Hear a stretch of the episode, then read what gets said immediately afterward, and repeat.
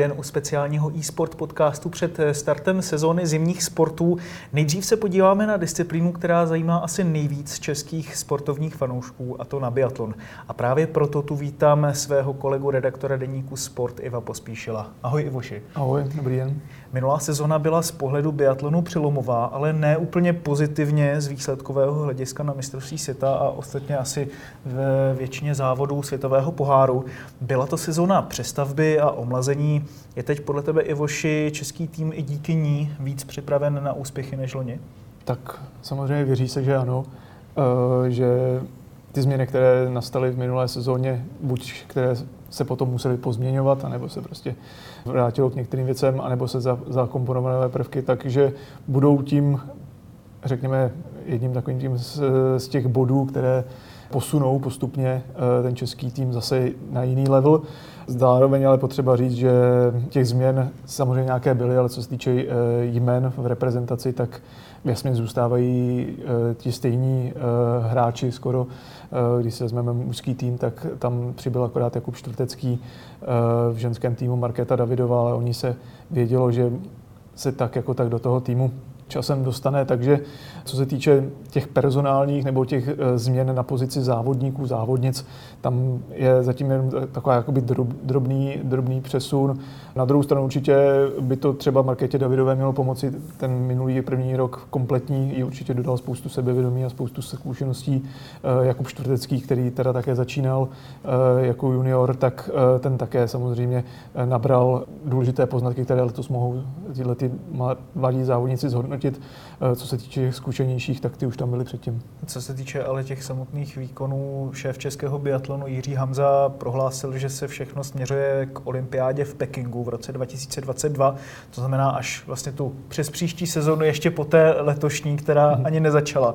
Znamená to, že by se čeští fanoušci zase měli letos obrnit trpělivostí? obrnit trpělivostí, já doufám, nebo taky e, z pozice jak novináře, tak i samozřejmě i z pozice e, nějakého pozorovatele. Samozřejmě uh, doufám, že letos budou mít čeští fanoušci více možností k úspěchu, uh, k radosti. A věříš uh, tomu? Chci tomu věřit a myslím si, že v příkladu Markety Davidové tomu i věřím, že letos se ona třeba posune výš, než byla v loni. U těch ostatních závodníků, k tomu se asi možná ještě dostaneme, to bude samozřejmě trošku složitější, protože měli různé zdravotní trable a peripetie, kvůli kterým museli třeba vypustit několik měsíců tréninku. Tam bych byl jakoby opatrnější v tom, ale věřím tomu, že, se, že se nastartoval nějaký cyklus změn už jenom uh, angažováním trenéra Gelanda který je směřován právě k té olympiádě v Pekingu. A vzhledem k olympiádě v Pekingu všichni asi tušíme, že, jak si správně řekl, za, za dva roky řada závodnic už tam, nebo závodníků už tam taky být nemusí. A teď asi třeba ta Markéta Davidová, jako Čtvrtecký, to jsou závodníci pro Peking. Další by samozřejmě mohli přijít letos. Ty jsi už nakousl tu největší hvězdu české reprezentace Markétu Davidovou. Ta loni vyletěla mezi špičku světovou, ale o dost jednodušší je vyletět mezi ty nejlepší, než mezi nimi zůstat. Myslíš si, že Markéta Davidová naváže na ty své výkony a že by mohla být vlastně letos ještě lepší? Tak Markéta Davidová tam vyletěla, pak tam zase, zase eh, odletěla, když to řeknu. Eh, ke konci sezóny už ty výsledky její, eh, nebo respektive v tom posledním světovém poháru v Oslu už to nebylo. Na to právě narážím. takové, ona vlastně měla skvělé, skvělou tu zimu, skvělý ten leden a už o sobě eh, mnohé naznačila v té pokluce, když vlastně skončila třetí v tom vytrvalostním závodě. Eh, bylo to hrozně paradoxní, že ona vlastně bojovala o ten křišťálový globus v závodě, který je specifikovaný na střelbu. Ona, jestli potřebuje něco zlepšit, tak je to hlavně střelba, protože je rychlou, rychlou lyžařkou. Markéta Davidová za mě je největší naděje českého biatlonu. Ona před sezónou stála si zatím, ať jí veřejnost, ať jí novináři, ať jí nikdo neříká česká jednička. Ono se to hrozně těžko říká, když víte, že prostě ona tou českou jedničkou podle mě, z mého pohledu tak jako tak prostě bude. A nebude to kvůli tomu, že by někdo jakoby chtěl dostávat potlak, ale ona má potenciál k tomu, aby ty výsledky měla nejlepší z toho ženského českého týmu. Proto si myslím, že do pozice české jedničky prostě vsadí samotné statistiky, samotné výsledky, samotné rezulty, které ona bude zajíždět eh, v sezóně a myslím si, že by samozřejmě se měla posunout zase o něco výš. Eh, v loni skončila 21. ve světovém poháru, vyhrála v Anterselvě sprint, byla tuším čtyřikrát individuálně na stupních vítězů, po páté se štafetou, takže po každé měla aspoň prsty mm-hmm. v, té meda- v té medaili, která se v loni zajela. A myslím si, že letos by se měla posunout ještě o něco výš. Odešly některé světové hvězdy. Mohl by přijít její čas, si myslím, tak do první patnáctky, zajíždět v první desíce pravidelně by též mohla, nepočítám nějaké ataky na stupně vítězů, protože u ní víme, že když ona zastřílí přesně, hmm. tak ten běh má jeden třeba z pěti, šesti nejrychlejších Jasně. ve světovém poli. To znamená, že... Takže vlastně ten hlavní úkol teďka do té nové sezóny je za prvé ustálet výkonnost, za druhé tedy zlepšit střelbu. Přesně tak, přesně tak. Je to o tom, aby ona tam neměla ty výkyvy. Hmm. Někde jsem vzpomínal, že vlastně v Antrese skončila první ve sprintu, kde ve stejné disciplíně skončila týden předtím 50. Jo, takže tam jsou prostě hrozný výkyvy, ale to je prostě o, o věku, o tom, že ona je mladá závodnice, že si potřebuje všechny tyhle ty věci zažít, zkušenosti nabrat, uh, bude jenom lepší. Myslím hmm. si, že rozhodně bude jenom lepší. A co se týče střelby, tak to je prostě alfa omega pro ní, protože pak, když je zastřílí čistě, tak s tím během, který má, tak hmm. může atakovat vždycky vysoké příčky. Samozřejmě Markéta Davidová je největší česká biatlonová naděje, ale kdyby si měl porovnat s těmi mladými biatlonistkami po celém světě, kam se podle tebe řadí vlastně v, té, v této kolonce? Myslím to znamená, si, že... tím chci jakoby narazit na to, jestli vlastně třeba za ty tři roky, až se dočkáme olympiády v Pekingu, tak jako tam bude vlastně patřit k těm absolutně nejlepším. No, to by měla. ne, samozřejmě nechci, nechci eh, na Markétu je to takový, řeknu, i trošku nefér, eh, že prostě eh, slečně, které je 22 let, se jí nakládá takovýhle tlak. Jo. Je to samozřejmě, je to, je to trošku neférové, nehezké, zároveň ale ty výsledky jsou za ní, eh, že ona skutečně k té české největší naději z pohledu fanoušků prostě regulérně patří a když už patří letos, tak rozhodně by za dva roky v Pekingu měla být ještě o něco výš a myslím si, že tam by tam by mělo přijít ten její čas správně. Je to trochu kruté, že se vlastně na to ptáme už teď, tři roky předtím, než, nebo dva a půl roku předtím, než to přijde. Na druhou stranu, ono to má své opodstatnění i vzhledem k tomu, že Markéta Davidová se netají tím, že možná právě tato olympiáda pro ní bude ta úplně poslední, takže vlastně jediná šance zazářit na té nejvyšší úrovni. Myslíš si, že tady toto své rozhodnutí nějakým způsobem jako přehodnotila, nebo to pořád cítí stejně? Že vlastně ten biatlon pro ně není tím hlavním eh, životním cílem mhm. vlastně tam mhm. neustále uspět v té kariéře a že by prostě potom chtěla skončit relativně brzo a, a dělat vím, něco vím, jiného. na co myslíš, vím, jak, eh, nebo vím, na co narážíš a jak to myslíš. Pro Marketu Davidovou eh, je to skutečně tak. Pro ní biatlon není pupek světa, jak se říká, nebo je to prostě věc, která je, je její součástí, v čem je ona, nebo v čem je ona dobrá uvědomuje si to, chce určitě dokázat eh, v tom velké úspěchy, na, na, na, na což má. Eh, určitě je to závodnice, která je hladová po úspěchu, takže bude chtít dosáhnout eh, těchto těch met. Zároveň ale ví, že prostě život není jenom biatlon, že život jsou samozřejmě, když to řeknu blbě, placení složenek a chození potom do práce, protože ta kariéra těch sportovců je, velmi krátká. je velmi krátká a v tomto sportu Samozřejmě můžete se potom stát trenérem, anebo potom můžete zkusit něco jiného. Vezměme si Jaroslava Soukupa, ten dneska eh, slouží jako policista. Jitka Landová, ta učí na základní škole jako učitelka tělocviku a angličtiny. To znamená, že je tam spousta věcí, kdy opravdu je potřeba jak myslet na, nejenom na ten sport, ale zároveň mít i ty zadní vrátka nějaké samozřejmě vzdělání, nějaké studia potom v případě. A Markéta Davidová se netají tím, že má vztah ke zvířatům, studuje Českou zemědělskou univerzitu tady v Praze a chtěla by hrozně, je to její vysněná veterina, Eh, na kterou by se chtěla dostat. Ona se na ní teda dostala, odložila si ji o tři roky. Tři roky, přesně olympiáda Peking, konec. No, má to jako nalajnovaný pěkně. Otázka je, jestli to nepřehodnotí. V tuhle chvíli se myslím, že zatím nastavená, takže skutečně přemýšlí o sezónu, pokud ne závod od závodu, tak sezónu po sezóně a po Pekingu se uvidí, ale zatím je to typuju, že ta veterina je pro ní velký lákadlo. Teď se podíváme za Marketu Davidovou, velká část týmu měla zdravotní problémy, bojovala s nimi před začátkem nové sezóny. Trápili se Ondřej Moravec, Veronika Vejtková, Michal Krčmář, Tomáš Krupčík. Jak moc to podle tebe ovlivnilo přípravu na letošní sezónu a jak moc taky české reprezentanty určitá ta tréninková manka budou ovlivňovat i tentokrát? Narazil si správně všechny ty jména, které si vyjmenoval, byli nějakým stylem prostě zasáhnutí nějakými zdravotními potíži.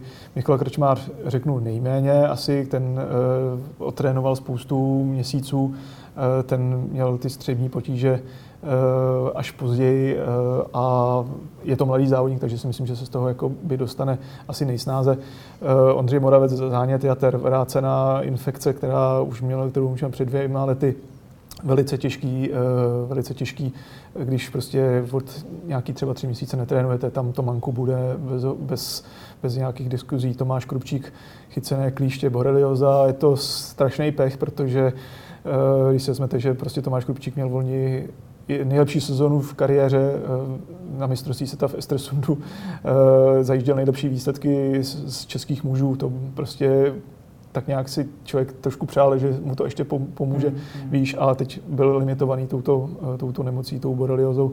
Veronika Vítková, tam je takové to, furt to tápání z té, před, z té předchozí sezóny. Je to, stále se zkoumá, čím to je, co, co je špatně. Teď se řešili, že se více zadýchávala, měla dýchací nějaké potíže během léta.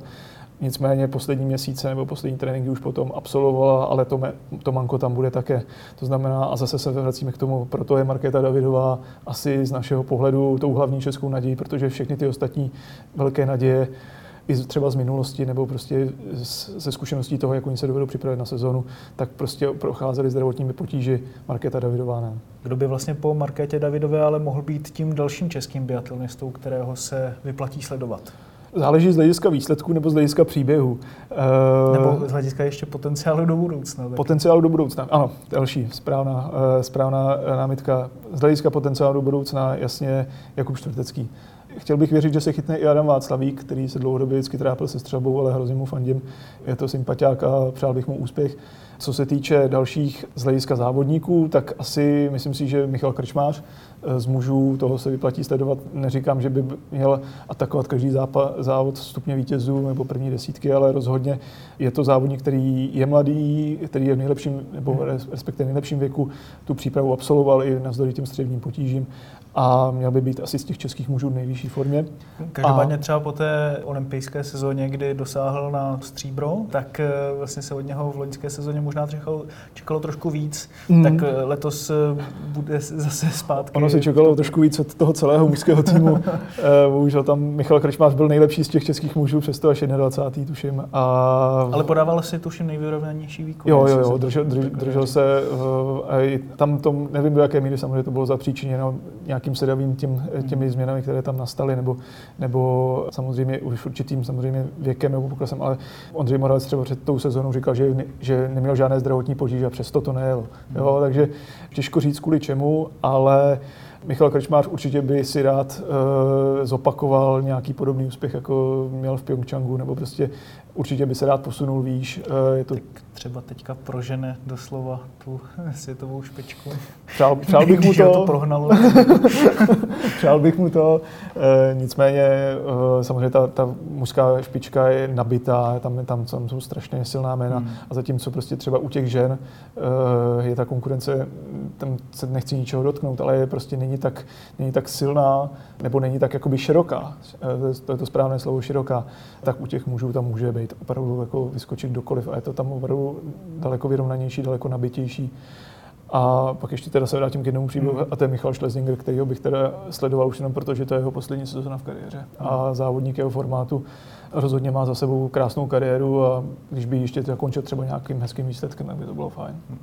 Pokud se nemýlím, jedno jméno, které jsme nezmínili, je Mikuláš Karlík, který by se měl právě připojit k tomu mhm. A týmu. Jaký podle tebe on má potenciál, mohl by třeba jednou vozit medaile z těch velkých závodů? Tam je to vůbec ta silná, nebo myslím si silnější generace, která vyskakuje u kluků nebo u, u mladých závodníků, v tuhle chvíli ještě juniorů, Jakub Čtvrtecký, Mikuláš Karlík, Vítězslav Hornik. To jsou takový eh, závodníci a pak samozřejmě ještě mnoho, mnoho dalších, ale tyhle ty jsou jakoby eh, už trošku jako řeknu v biatlonových kruzích známější, kteří skutečně by do budoucna uh, měli být tou, těmi, těmi tahouny toho týmu a dovoluji si říct i možná toho českého biatlonu, protože za Markétou Davidovou, v pakliže ona po Vikingu skončí, tak tam není zrovna taková, jako zatímco čeští muži, čeští junioři mohou říci, že, že tam je za nimi, nebo že, že nastupuje nadějná generace, tak uh, po Markétě Davidové, které je teď už 22 let, že jo, jenom, tak je tam těžko mezi těmi juniorkami najít závodnici takového formátu, hmm. jako je ona. Vedení českého biatlonu po loňské sezóně udělalo změny v realizačním týmu. Skončil například šéf servismanů Tom Žídek, s nimi určitá část toho jeho týmu. Jak tahle ta změna ovlivní reprezentanty? No, jsem na to sám zvědavý. Správně si řekl, Tom Žídek eh, skončil po třech letech u české reprezentace. Na jeho místo přišel Vojtěch Prášil, který řekněme tak, povýšil v tom, v tom systému eh, nebo v té hierarchii těch servisáků. Byly tam v loni nějaké asi nespokojen, nějaká nespokojenost prostě s, s přípravou lyží. Eh, hodně se mluvilo o kamionu, který eh, biatlonisté dostali, asi to ne, nepřineslo takový požadovaný efekt. Je pravda, že třeba Markéta Davidová na, jezdila, ať měla lyže jakékoliv, zatímco zbytek týmu se na nich trošku trápil. Těžko... Ten, ten kamion byl hodně zmiňovaný, ale co se vlastně jako reálně změnilo jako s tím kamionem, nebo jak to vlastně fungovalo jako jinak než, než vlastně dřív? Rozhodně to fungovalo lépe z hlediska příprav, nebo mělo to fungovat, nebo určitě to bude fungovat i lépe z hlediska přípravy lyží, protože tam máte svoje vlastní zázemí. Spousta času se urychlí tím, že prostě to máte všechno na jednom místě, zatímco biatlonisté, když třeba přijížděli do jednotlivých podniků, tak museli chodit na různé, uh, do, do předem stanovených buněk, tam si to vykládat, nakládat, jo, zase nějaký ztrácet časy prostě místo toho, který třeba 5-6 hodin, které prostě věnovali tomu, aby prostě se znova uvelebili v novém prostředí, tak mohli místo toho třeba testovat už. Hmm. Jo. Šlo o ušetřený čas, určitě i o ušetřené zdraví, protože třeba i Tom Židek říkal, že ta ventilace v těch buňkách, kterou jakoby zajišťují organizátoři daných světových pohárů, tak asi ne vždycky byla uspokojující, zatímco tady prostě ty vosky a všechny ty prostě chemické věci, ty prostě to z toho jdou páry, které jsou strašně jedovaté. Eh, je to, řeknu, i zdraví ohrožující. Mm. Takže i z hlediska jakoby zdravotního, i z hlediska toho komfortního, pak to vždycky vzali, zahodili, nebo prostě hodili to všechno do nějakých těch přírádek, odjeli s kamionem o 100 kiláků, 300 kiláků dál a mohli rovnou zase pracovat na místě. Bylo to, mělo to být ušetřený čas, měla to být ušetřená příprava a samozřejmě i to zdraví těch, těch servisáků. V loni Nechci říct, že, že ty lyže byly průměrné, to, a to bych si nedovolil říct, ale uh, evidentně prostě tam byl nějaký, nějaký zádrhel, proto asi Tom Žídek musel odejít, nebo prostě s ním nebyla prodloužena smlouva. Uh, na jeho místě přišel Vojtěch Prášel, který vlastně se v té hierarchii posunul. On vlastně pracoval jak pod Tom Žídkem, tak pod Danielem Millerem a zná celou tu strukturu toho fungování českého biatlonu. Teď i Ondřej Rybář před sezónou říkal, že věří, že tato změna třeba pomůže k uskupení toho týmu, že bude větší komunikace, lepší komunikace hmm. mezi, mezi závodníky, mezi, mezi, mezi servisáky, že budou lépe kooperovat třeba i na, na tom, které liže jsou lepší a které ne. Hmm. Teď jsme vlastně nahrál na další otázku. U týmu skončil taky asistent trenéra biatlonistů Anders Magnus Bratli, takže Taky před letošní sezónou docházelo k poměrně velkým přeskupením a příchodům nových tváří, stejně jako v těch předchozích jakoby, dvou mhm. sezónách, kdy český biatlon tak trochu hledal svou tvář, řekněme, v návaznosti na konec Gabriely Koukalové. Myslíš si, že teď už český národní tým biatlonový tedy našel před tou novou sezónou konečně správné složení týmu a tu správnou chemii? Která ho vlastně nějakým způsobem jako definovala v těch mm-hmm. předchozích mm-hmm. letech. Uh, myslím si, že chemie v tom týmu je pořád dobrá. Tam, tam bych vůbec o tom nepochyboval. Tam jsou ve směs, uh, na, na, na těch místech jsou skoro, po těch závodech jezdí skoro stejní lidé. Mění se tam opravdu jenom jednotlivci a ty většinou do toho systému zapadnou dobře, protože jsou, když to řeknu, tak se prostě s nimi dá fakt jako povídat o všem. Co se týče odchodu Andersa Magnuse Brátliho, mě to trošku překvapilo, protože já zrovna nejsem zastánce takových těch situací, kdy prostě přivedete někoho, za rok to, za rok to změníte, pak zase se vrátíte k něčemu. Ale asi dobře věděli v týmu, proč, co dělají, jestli v tom byly nějaké jiné záležitosti, do kterých třeba úplně nevidím. Anders Magnus Bratli se měl snažit o přeměnu závodníků na změnu techniky běhu. Ne, už je to samozřejmě vyšlo, nemůžete chtít asi po 36 letém Michalu Krčmářovi nebo 35 letém Ondřeji Moravcovi, eh, pardon, uh, Schlesingerovi, nebo 35 letém Ondřeji Moravcovi, který prostě jsou nějaký celých 20 let prostě naučení nějak jezdit, aby to prostě na, řeknu, na poslední dva roky své kariéry měnili. Tam asi možná ten efekt nebyl třeba takový, jaký, jaký měl být. Zároveň si myslím, že tyhle ty změny těch technik běhu Eh, se teoreticky dají využít hlavně u těch mladých závodníků. Eh, dobře, ne, nepočítejme, že prostě to bude mít platnost nebo proto bude nějaký vyšší efekt u závodníků 33 výš, ale u těch Jakubu, hmm. Jakuba Štrteckého, Mikuláše Karlíka. Ty, čím dřív se to samozřejmě naučí, tím potom víc toho budou profitovat. Norský kolega Anderse hmm. Magnuse Bratliho, Egil Hieland, eh, hlavní trenér českých hmm. biatlonistek, každopádně zůstal. Jakým způsobem si myslíš, že už se aklimatizoval na to české prostředí a je teďka vlastně s ním podle tebe zžitý a chápe to, co je vlastně potřeba i z hlediska přípravy a tak dále, jako více než, než loni? Co se týče zžitosti Andrese uh, Egila Gelanda, tam si myslím, že bylo potřeba zžít jak jeho s českým týmem, tak český tým s ním. Tam je to o tom propojit eh, tu norskou školu s tou českou. Tam, uh, on to i sám říkal, já jsem nepřišel tady dělat nějakou revoluci a prostě, abyste všichni závodili jako norové a běhali jako norové, stříleli jako norové. Tady jde o to, abyste si prostě našli v tom norském systému a v tom českém systému to, ty, ty, ty pozitiva, dali je dohromady a udělali z toho lepší mix. Což si myslím, že, že druhý rok eh, Egila Gelanda určitě by, eh, nabízí šanci, že by to tak mohlo být, protože on si před sezónou pochvaloval, že samozřejmě připravuje se lépe české závodnice a že s tím byl spokojenější možná než eh, v loni, že už si to sedá. U něj si myslím, že je taková jako tam je asi největší rozdíl v tom, že zatímco pod Zdeňkem Vítkem nebo u Jindřicha Šikoly tam byl větší jakoby důr, nebo na intenzivnější trénink ve smyslu toho, že ten trenér se staral, nechci říct o všechno, ale zkrátka jasně stanovený tréninkový plán, tak se to jelo a tak dále. Když to u Egila Gelanda je to větší důraz na takovou tu samostatnost, že závodnice dostanou plán, který si splní a pak už sami musí určit, jestli prostě je to málo nebo víc, a jestli by potřebovali nebo jestli si musí odpočinout. Zkrátka sami si poslouchat své tělo a na základě toho si přidávat nebo, ne, nebo, nebo samozřejmě ubírat.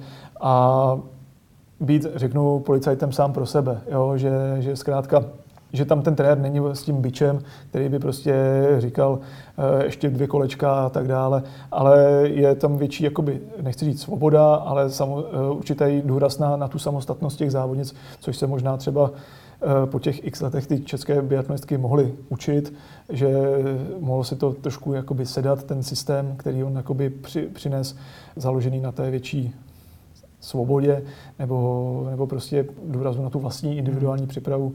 A teď si myslím, že asi už ta letošní příprava prý už to chápali lépe české biatlonistky, takže věříme, že budou připraveny dobře. Když byste tedy měl ze své strany trochu natypovat, co bude podle tebe letos největším úspěchem české reprezentace? No, tak samozřejmě co bude úspěchem? Úspěchem bude, když budou samozřejmě vždycky první. Ale to se samozřejmě nedá čekat. Musí, musí se to brát reálně. Eh, úspěchem pro české biatlonisty bude, že samozřejmě eh, dobře, dob, dobře zadaptují mladé naděje. Bavili jsme se tady o, to, o Pekingu, tak pokud samozřejmě k Jakubu Štrteckému, Markétě Davidové přibudou noví mladíci, kteří se chytí, uh, úspěchem bude, když se povede určitě nějaké medaile na mistrovství světa, kde vlastně v loni Češi byli bez medailí. Uh, letos se jede v Anterselvě, což je uh, taková jakoby specifick, specifické prostředí o vysokých nadmorských výškách, ale zároveň to tam strašně sedí Markétě Davidové takže tam by třeba ta medaile klidně mohla být.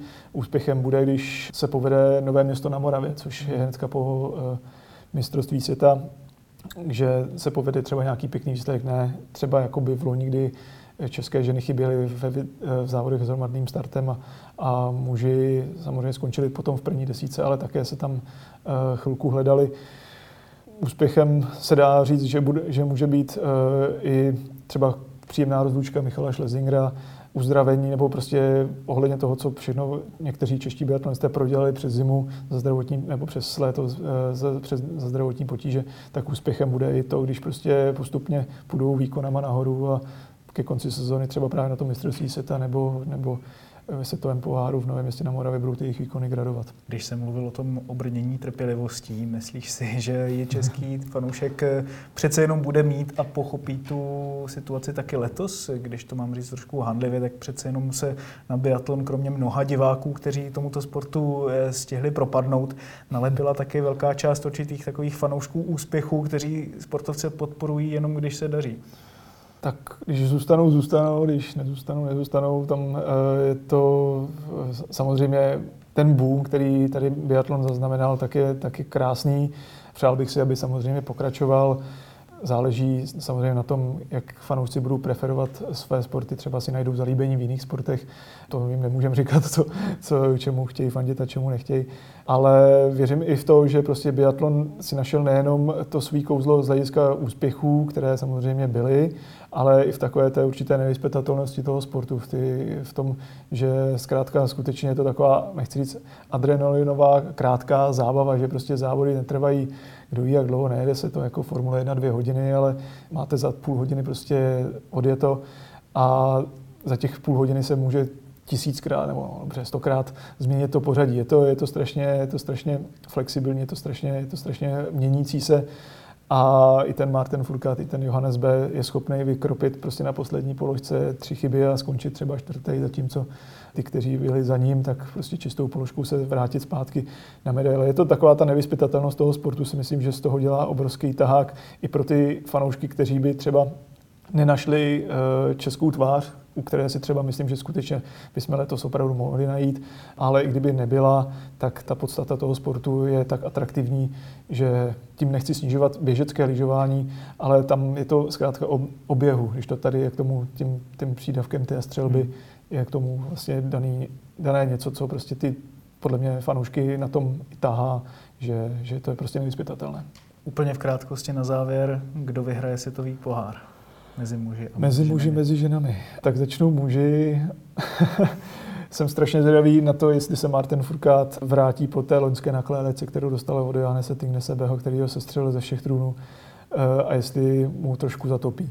Jestli se prostě dokáže, dokáže nahecovat tak a jestli mu bude zdatnějším soupeřem, než byl v loni, jestli, jestli, ta, jestli ta KOčko, které dostal, tak ho tak bude drtit a hnát, že, že prostě letos bude silnějším než naopak možná než dřív. A myslíš si, že ten drive v sobě bude mít? Ten drive v sobě mít bude určitě, ale otázka je, jestli Johannes B. bude uh, choten mu dát čuchnout, tak se říká. Určitě ne, je, to, je to člověk, takže určitě bude dělat také chyby. Těším se na tenhle ten, na tenhle ten střed těchto těch dvou velikánů. Eh, zároveň jsem zvědavý, co předvede kompletně celý francouzský tým. O němž se říká, že to není jenom Furkát, ale už, je tam, uh, už jsou tam doskočený i Kentan, uh, Fion Maje, je tam Antoine Gigona, je tam Simon Destier, kteří v loni byli velice silní a budou určitě silní i letos. Takže jsem zvědavý, jak, jak, se, jak se to tam jakoby popackuje ale Johannes B. asi bude pořád největším hmm. favoritem. A mezi ženami? Mezi ženami Eh, co jsem koukal na server IBU, tak ty favorizují Hanu Ebergovou, mladou, mladou vlastně. švédku, Dorotea Víredová bude obhajovat. Zkušená Italka. Zkušená Italka, ta, co tuším, tak snad eh, letos má to domácí mistrovství s Vantersely, na to se bude hlavně chtít soustředit. Lisa Vitociová v loni ukázala, že je velice, velice silná. Eh, ta vlastně přišla o světový pohár jenom tím, že se, nechci říct, rozsypala, ale že se to neustála při tom posledním podniku, kdy udělala strašně moc chyb ve sprintu a pak, pak to, pak to odčumělo do těch dalších závodů a přišla o body, které potom jí stály ten velký křišťálový globus. Takže jedno jméno? Takže jedno jméno je Ježišman, tam u těch žen je to hrozně blbý. Mm. I Norky jsou třeba silný a Denis Hermanová třeba z Německa taky je uh, silná Markéta Davidová a věřím, že tam taky jakoby doskáče mezi ně. Uh, jedno jméno, dobře, tak jedno jméno. Jdeš z na trh? Marta Hosbu třeba. Hmm. Řekl bych, anebo nebo Hanna Eberg. U těch Italek mi tam spíš nehraje takové to, že budou se spíš soustředit na to domácí mistrovství světa, ale, ale kdo ví, třeba i Markéta Davidová, kdyby někdy. Dobrá. Teď už ve druhé části našeho dnešního e-sport podcastu vítám Martina Haška, se kterým se podíváme na všechny ostatní zimní sporty, které nás letos čekají. Ahoj Martine. Ahoj. Kdybys měl vybrat jednu disciplínu, která je z českého pohledu nejzajímavější sledovat, která by to podle tebe byla? Tak je tam určitě víc disciplín, ale já bych možná trošku překvapivě vypíchnul skeletonisku Anu Fernstedt, což je taková naše nová hvězdička. Je to už dvojnásobná juniorská mistrně světa. V loni na olympiádě byla šestá, ale tehdy ještě závodila za Německo. A jelikož má Anička českou maminku, německého tatínka a v Německu se nepohodla, přestoupila do Česka, tak letos bude vlastně poprvé závodě ze světovém poháru Eh, za Česko, což loni kvůli eh, tomu přestupu nemohla. A myslím si, že Anička má určitě eh, velké šance se umistovat hodně vysoko. I vzhledem k tomu čtvrtému místu na mistrovství světa, které dosáhla, myslíš si, že může letos dokonce pomýšlet na nějaké medailové umístění, například ze světového poháru a podobně? Určitě k tomu má předpoklady. Ona hodně pracovala na kondici, což jí pomůže ve startovní rychlosti. Samozřejmě ona bojuje hlavně s Němkami, eh, které mají přístup k nejlepšímu materiálu. Eh, tam možná pořád trošku ten náš tým má rezervy, ale eh, Anička určitě má schopnosti na to, aby bojovala s nejlepšími. Další velmi zajímavou sezónu má před sebou Ester Ledecká. Loňský rok byl ve znamení udržování pozic na prosté jedničky ve snowboardingu a výkonnostního posunu v rámci alpského lyžování, ale tam jsou to pořád spíš takové stabilní postupné krůčky. Čekáš od ní letos nějaký skokový vzestup? No, Ester je skutečně zajímavý případ, protože každá ta sezóna je vlastně originální. Ester se stále drží na špice uh, ve snowboardingu a na lyžích uh, se snaží posouvat nahoru, přestože na to má vlastně polovič, polovičku času, co ostatní soupeřky. Já věřím, že se zase posune. Otázka je, jakým směrem, protože Ona už je hodně vysoko v těch rychlostních disciplínách. Teď eh, s trenérem Tomášem Bankem zkoušejí eh, i trošku eh, víc se věnovat slalomu, zkoušet kombinaci, takže já věřím, že se jí určitě eh, něco podaří a uvidíme, uvidíme eh, který, který to bude směr tuhle zimu. Ester Ledecká tuhle tu otázku nerada slyší, tak se zeptám tebe, jak kombinovat tedy vlastně oba sporty dohromady. Ono se jí to daří solidně, ale je podle tebe, v podstatě dá se říct zjevné, že kdyby šla jenom do toho alpského lyžování, byla by tam třeba mezi světovou špičkou? No, ona už eh, do té špičky určitě patří. A fakt je ten, že proti konkurenci jí prostě ty tréninkové hodiny i závodní eh, zkušenosti, ty eh, najeté eh, hodiny na těch tratích jí, jí chybí. Je to pro ní jednoznačná nevýhoda, je to spekulace. Podle mého, pokud by se věnovala jenom lyžování, měla by šanci určitě se pravidelně umistovat třeba i v první pětce světového poháru. Je to opravdu těžko, těžko soudit, ale podle mého by jednoznačně byla o něco výš, než je teď. Ona je to velice zajímavá otázka. Je to pro ně čistě otázka toho, že jí oba sporty tak strašně baví a především tedy snowboarding, že se ho nechce vzdát, nebo taky trochu otázka toho, že si jí třeba nechce tolik riskovat a všechno vsadit na jednu kartu v rámci tedy alpského lyžování. Eh, hlavní je to, že Ester to takhle chce, eh, chce to takhle mít, eh, takhle jí to baví, není zatím nějaký kalkul, že by mm, ona počítala, že s těmi dvěma sporty by byla marketingově atraktivnější. Takhle si to užívá, jí baví každý závod a Eh, jak na prkně, tak na lyžích. Eh, eh, je možné, že někdy v budoucnu se pro jeden sport rozhodne, ale pokud to tak bude, tak si myslím, že k tomu bude donucena okolnostmi, například nějakým zdravotním stavem, nebo že by už cítila, že má méně energie, ale v tuhle chvíli má Ester pořád hodně sil a mm, jede si ten život tak, eh, tak, jak eh, se jí to líbí. Ona to může být taky otázka jiná. Jak vlastně důležité bude pro Ester Ledeckou z hlediska sponzorů, aby ustálila nějakou špičkovou výkonnost v alpském lyžování? Přece jenom loni do té top ten, byť tedy ten výkonnostní posun tam byl, pronikla jenom dvakrát.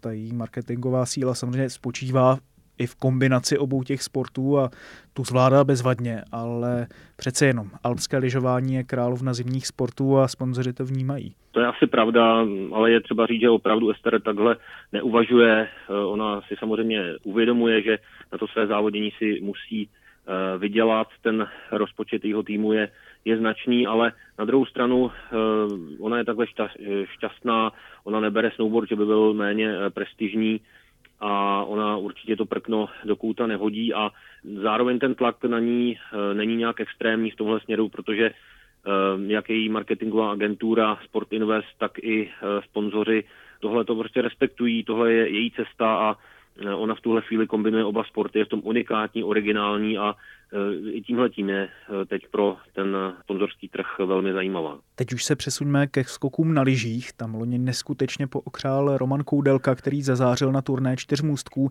kde skončil pátý. Dají se od něj letos čekat eh, podobné výkony, respektive třeba ještě posun vzhůru? No, skoky na lyžích jsou nevyspětatelné, což je v tuhle chvíli pro Romana dobrá zpráva, jelikož první závody ve Vyslému vůbec nevyšly, ale ta zima je opravdu dlouhá, málo který skokan vydrží s celou formou celé ty čtyři a půl měsíce. Ehm, Roman má velké zkušenosti, jeho určitě první úspěch, eh, respektive první neúspěch nezastaví, ale eh, u něj jde spíš o to, aby, aby v sobě držel tu motivaci, tu bojovnost, eh, protože Roman už má hodně za sebou, netají se tím, že od chvíle, co založil rodinu, tak je pro něj velmi obtížné cestovat po světě, je to určitě pro něj takové malé psychické mínus, ale jinak je Roman velmi psychicky silný, je to bojovník, takže já mu věřím, že, že se zvedne a že ještě, ještě fanouškům něco předvede. A další uh, věc je ta, že skokan, skokanský tým je hodně mladý a uh, je tam uh, velká naděje, že, že vyskočí někteří mladí skokané, Filip Sakala teď má za sebou první postup do závodu světového poháru. Máme tady juniorského mistra světa Viktora Poláška, takže Eh, je určitě šance i z dlouhodobého hlediska, že eh, že tenhle tým eh, půjde dopředu. Po těch právě letech strádání ve skocích na lyžích by to byla určitě dobrá zpráva. Myslíš si, že na to má vliv i třeba to, že do skoků na lyžích se dnes investuje třeba více prostředků než dřív? I díky třeba nějakým politickým konexím, konkrétně například přes Jakuba Jandu, poslance tedy parlamentu. To je hodně citlivá věc, protože Eh, skokani na tom bohužel v posledních letech eh, nikdy nebyli moc dobře, i kvůli tomu vlastně skončilo před, předchozí eh, manažerské vedení úseku, které nebylo schopné zajistit, aby ta disciplína dobře fungovala a Jakub Jande jako nový šéf i jeho spolupracovníci to mají hodně těžké a nastavují vlastně teď veškeré to sponzorské zabezpečení znovu.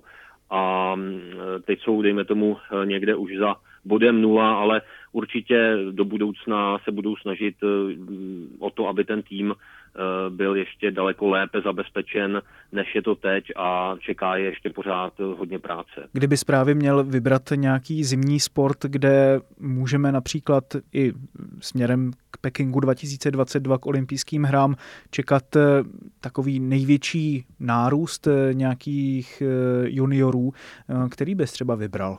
No tak naštěstí ti mladí závodníci se objevují vlastně napříč eh, těmi eh, disciplínami. Už jsem zmínil skokany, překvapivě eh, pro některé možná i zajímavá generace vyrůstá i, i na běžkách.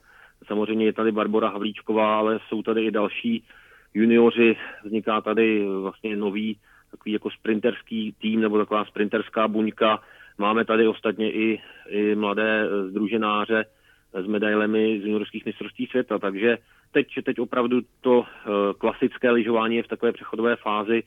Je důležité, aby systémově se vyřešila ta jeho podpora, aby právě ti mladí talenti, kteří tam teď uh, jsou, tak aby, aby se nezastavili a aby, aby s tím naopak ten systém pomohl k dalšímu vývoji. Když eh, se tedy v tom našem bloku o klasickém lyžování ještě právě pozastavíme u eh, běžců na lyžích, tak eh, právě tam tou velkou postavou, od které se hodně očekává do budoucna, je již zmiňovaná Barbara Havlíčková. Ta se loni představovala hlavně na juniorských závodech a v tom vlastně bude pokračovat ještě i letos. Čeká jí poslední juniorská sezóna postupuje její kariéra zatím podle plánu a naplňuje tu roli talentované lyžařky? Bára je určitě velmi talentovaná i velmi motivovaná, má takovou tu správnou závodnickou hlavu. Bohužel v minulých sezónách jí trápily dost nepříjemné zdravotní problémy a e, tohle je klíčová věc. Pokud si tohle pohlídá, tak má určitě velkou budoucnost. Důležité je, že ten její postup dopředu není zas tak úspěchán pořád je ještě mladá, stále závodí eh, v juniorských závodech především. I letos je pro ní vrcholem juniorské mistrovství světa v Oberwiesentálu a předpokládá se, že by, teda, že by závodila eh, v Novém městě na Zlaté lyži, ale eh, to, pokud se to opravdu splní, tak to bude její premiéra ve světovém poháru, takže ona má opravdu všechno před sebou. Daří se podle tebe běhu na lyžích pod vedením sportovního ředitele Lukáše Zachra určitý restart a ta výchova mladých závodníků, nebo je to pořád tedy opravdu běh na dlouhou trať? No, bude to chvíli trvat. Bohužel slavná éra z dob Katky Neumanové, Lukáše Bauera, Martina Koukala se podle mě zatím úplně očekávat nedá, ale jak už jsem zmínil, nemusí to být do budoucna zase tak zlé. Tahle zima může být průlomová pro Michala Nováka, který už v konce minulé zimy nakouknul do světové patnáctky a to je opravdu uh, závodník, uh, který um, podle mého názoru může, může jezdit v nejbližších sezónách uh, třeba i pravidelně do nejlepší desítky. Bude to mít samozřejmě těžké, ale určitě šanci má. I v ženské kategorii jsou zajímavé, zajímavá jména. Je tam Kateřina Razímová, což je už tu, v tuto chvíli zkušená reprezentantka, která ale v posledních sezónách zaznamenala výrazný výkonnostní vzestup a i e, teď poslední závody na severu před startem světových pohárů se jí velmi vydařily, tam dokonce vyhrála ten kontrolní závod. A v tom týmu jsou i nadějní junioři, takže já myslím, že do budoucna to opravdu nemusí být vůbec eh, špatné. Když bychom tedy ten náš blok o klasickém lyžování měli ukončit ještě letmým pohledem ke združenářům, ti loni nezaznamenali nějaký značný pokrok. Konkrétně tedy Tomáš Portik se propadl o 9 míst eh, ve světovém poháru oproti té předchozí sezóně. Jak to bude podle tebe vypadat letos? Ta minulá zima se družinářům opravdu vůbec eh, nepovedla a má to své důsledky. Teď na startu zimy eh, má český tým jenom dvě místa ve světovém poháru, které ale na druhou stranu eh, zaujímají Tomáš Portika a Ondřej Pažout, což jsou oba juniorští mistři světa a mm, jsou to určitě borci, kteří se můžou do té špičky vrátit a pokud se jim to podaří, tak můžou získat body pro to, aby i znovu, znovu na světový pohár mohlo jezdit početnější družstvo. Ty združenáři to mají asi nejtěžší, co se týče podmínek, tam opravdu je to, je to, je to složité, ale uh, tito dva mladí borci uh, reprezentují naději. Sledovat se vyplatí taky české bobisty, kteří od loňské sezóny disponují novým čtyřbobem i s dvojbobem, ale pilot Dominik Dvořák skončil ve světovém poháru na konečném čtvrtém místě. Se čtyřbobem byla výkonnost ještě stálejší, pětkrát z osmi závodů skončili v top osmičce. Čeká, že by se letos mohli ještě zlepšit a opravdu zase vlastně šponovat tu výkonnost eh, do té úplné světové špičky? Tak eh, já myslím, že eh, z českých bobistů může být taková malá eh, senzace zimy, protože tenhle tým se za poslední dvě, tři sezóny hodně posunul, ať už materiálovým zabezpečením, nebo i výkonnostně vlastně od chvíle, co, co čtyřbob postoupil na olympiádu do Pyeongchangu, tak ten tým jde opravdu nahoru. V Loň, od Loňska mají nový čtyřbob, Letos dostane posádka Dvořák Nosek znovu nový dvojbob po novém roce. Pilot Dominik Dvořák eh, získává stále zkušenosti a jeho výkonnost se hodně posunula a určitě mm, mají šanci se umistovat pravidelně v top 6. Můžou i útočit eh, třeba někdy na stupně vítězů. Opravdu už eh, se hodně blíží té absolutní špičce a zajímavé je, že mistrovství světa se letos koná koncem února v německém Altenberku, což je asi 10 minut od českých hranic, takže eh, to může být i velmi zajímavý tip eh, na výlet pro české fanoušky. Samozřejmě ale ještě se musíme podívat na rychlobruslení. Největší českou stálicí v zimních sportech je i ve svých 32 letech Martina Sáblíková, která už si minulý týden stačila připsat své jubilejní 50. vítězství ve světovém poháru. Loňská sezona pro ně byla fenomenální, teď eh, sama říká, že se zase cítí výborně. Olympijské hry jsou ještě daleko, ale přesto si myslí, že takhle bude Sáblíková pokračovat pořád dál? No, Martina je prostě neuvěřitelná. Já mám trochu pocit, že, že se lidi už zvykli, že pořád všechno vyhrává a že, že jim trošku nedochází, co ona opakovaně eh, je schopná eh, dokazovat. Je třeba zmínit, že minulá zima byla pro ně v podstatě nejlepší v kariéře tam sice nebyla olympiáda, ale ona na mistrovství světa získala dvě zlata, v závěru sezóny překonávala světové rekordy, byla opravdu doslova fantastická. No a novou, novou sezónu jí zkomplikovala Viroza během úvodního závodu v Minsku. ale Martina se z toho rychle vyzdravila a další závod v Tomašově už zase vyhrála. Tam je dlouhodobě důležité, aby Martině držela ta jí záda, která jí bohužel mm, velmi zkomplikovala poslední olympijskou zimu. Pokud bude fit, tak věřím, že směrem k olympiádě v Pekingu to má eh, parádně rozjeté a znovu se od ní můžeme těšit na velké věci. Dobrá, Martine, díky ti moc za tvou účast, byť při tvé nemoci eh, v dnešním speciálním dílu e-sport podcastu a rychle se vyleč. Díky moc. Díky moc, čau čau. To byl tedy dnešní speciální díl eSport podcastu, ve kterém jsme se věnovali právě začínající sezóně zimních sportů. Na další díly, především tedy ty fotbalové, se můžete těšit každé pondělí na stránce eSport.cz lomeno podcasty a ve všech podcastových aplikacích, včetně YouRadio, Spotify, iTunes nebo taky na našem YouTubeovém kanále Deníku Sport. Mějte se pěkně.